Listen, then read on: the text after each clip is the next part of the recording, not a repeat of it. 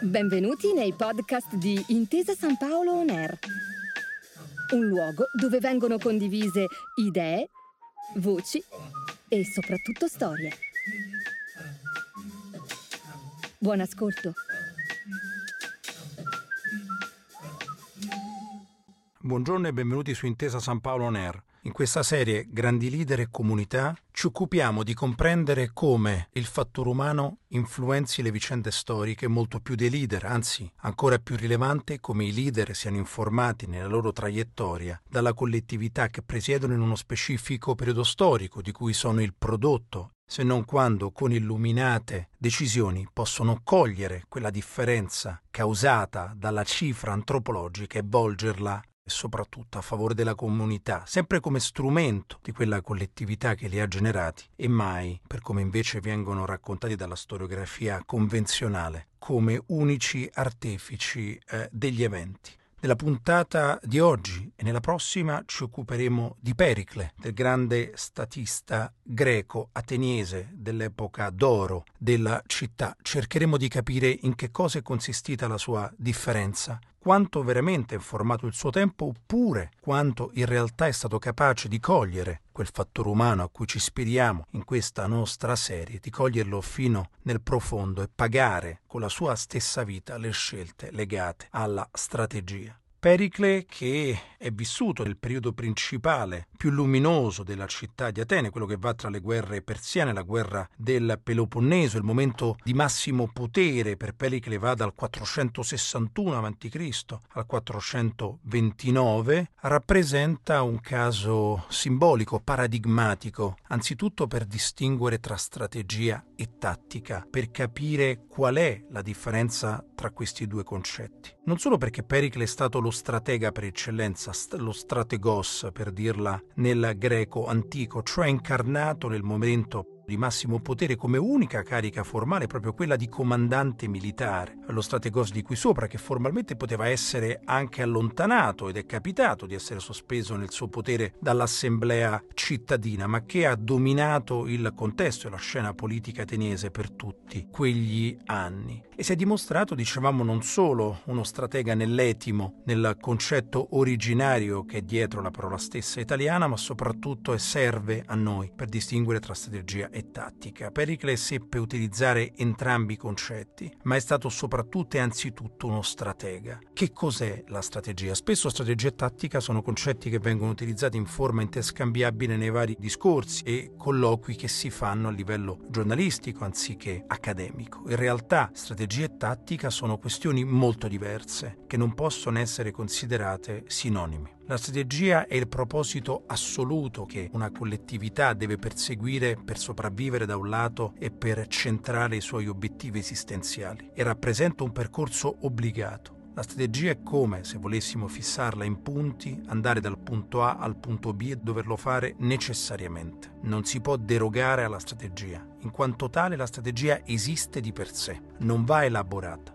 Lo stratega, nella sua massima funzionalità, deve riconoscere la strategia, non inventarla. È un compito molto difficile, molto oneroso, riconoscere la strategia, ma non prevede fantasia. È come se l'esigenza strutturale, fisiologica, fosse presente davanti agli occhi dello stratega che è chiamato però a riconoscerla, a prenderne atto. La tattica che cos'è? La tattica è la declinazione della strategia che è assoluta nei contesti specifici, nell'attualità, nelle miserie del quotidiano. La tattica è la declinazione della strategia nei teatri specifici di sua applicazione. Se la strategia considerava l'andare dal punto A al punto B, la tattica è quella miriade di punti che si frappongono fra A e B, perché si può raggiungere il punto B passando per C, per E, per H, per M o per N così, all'infinito, in base alle risorse a disposizione, agli strumenti culturali, militari, economici,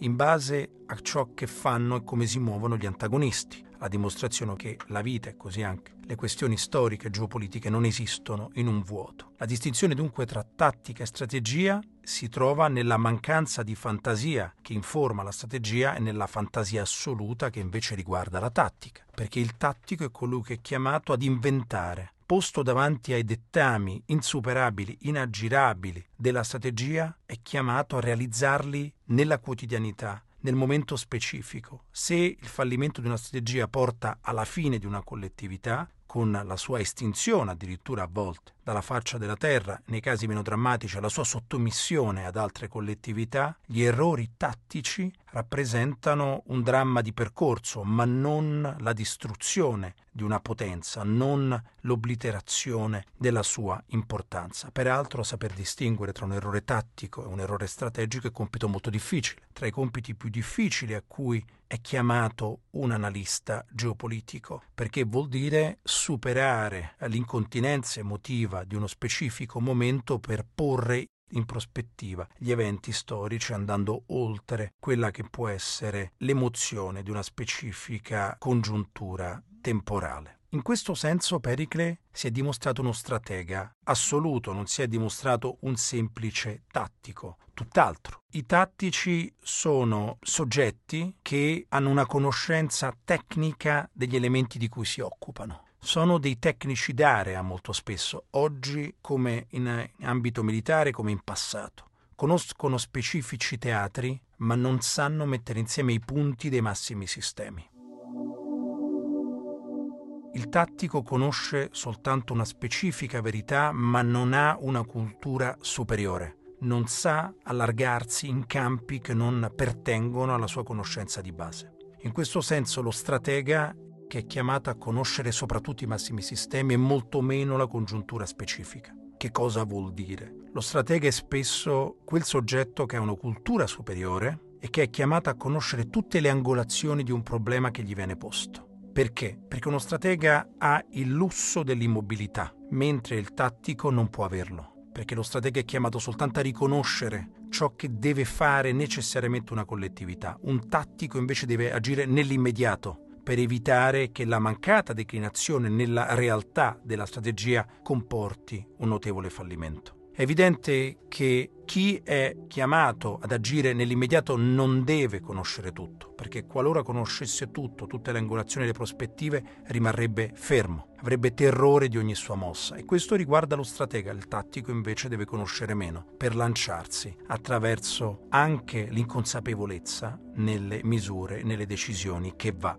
ad adottare. Rimanendo invece allo stratega, lo stratega è quel soggetto che salta a piedi pari il presente. Conosce perfettamente il passato da cui deriva la strategia che ha saputo riconoscere che gli è stata tramandata, quella andare dal punto A al punto B, e deve immaginare senza essere quasi mai compreso dai suoi contemporanei che cosa deve compiere una specifica collettività per avere un futuro luminoso o per migliorare la sua situazione. È come se si muovesse tra il passato e il futuro, lasciando il presente totalmente al tattico. La figura dello stratega è inevitabilmente la figura più preziosa di cui dispone una collettività. Questa figura è stata incarnata per molto tempo da Pericle nella Grecia antica, in particolare nell'Atene, dicevamo, del suo periodo più straordinario. Pericle dominò la scena cittadina non solo attraverso la sua ricchezza, e non perché rappresentò un elemento monarchico all'interno di una democrazia oligarchica come quella ateniese. Pericle dominò la scena perché capì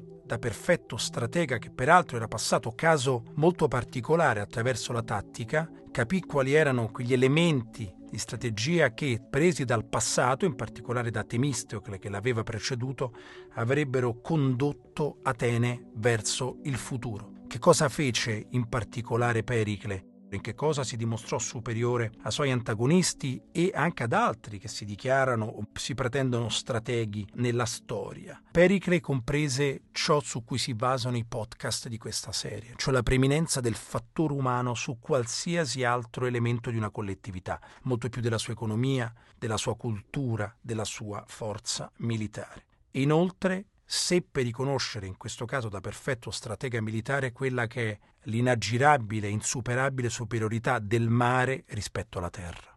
Questo convinse Pericle a declinare la strategia in tattica perfettamente, ad immaginare quelle misure che avrebbero condotto Atene in futuro a dominare la scena della Grecia antica, ad ergersi a paladina non solo delle arti e della cultura, che pure Pericle coltivò attraverso, ad esempio, una rivisitazione architettonica dell'intera Acropoli, ma soprattutto ad adottare quelle misure che, legate direttamente alla strategia, avrebbero portato Atene oltre tutti i loro antagonisti anche nel futuro prossimo e successivo. In questo sta la capacità di Pericle di essere uno stratega che, come vedremo nella prossima puntata, si declina essenzialmente nel riconoscimento della superiorità del fattore umano e dunque della cifra antropologica della collettività che presiedeva su tutto il resto, anche su se stesso.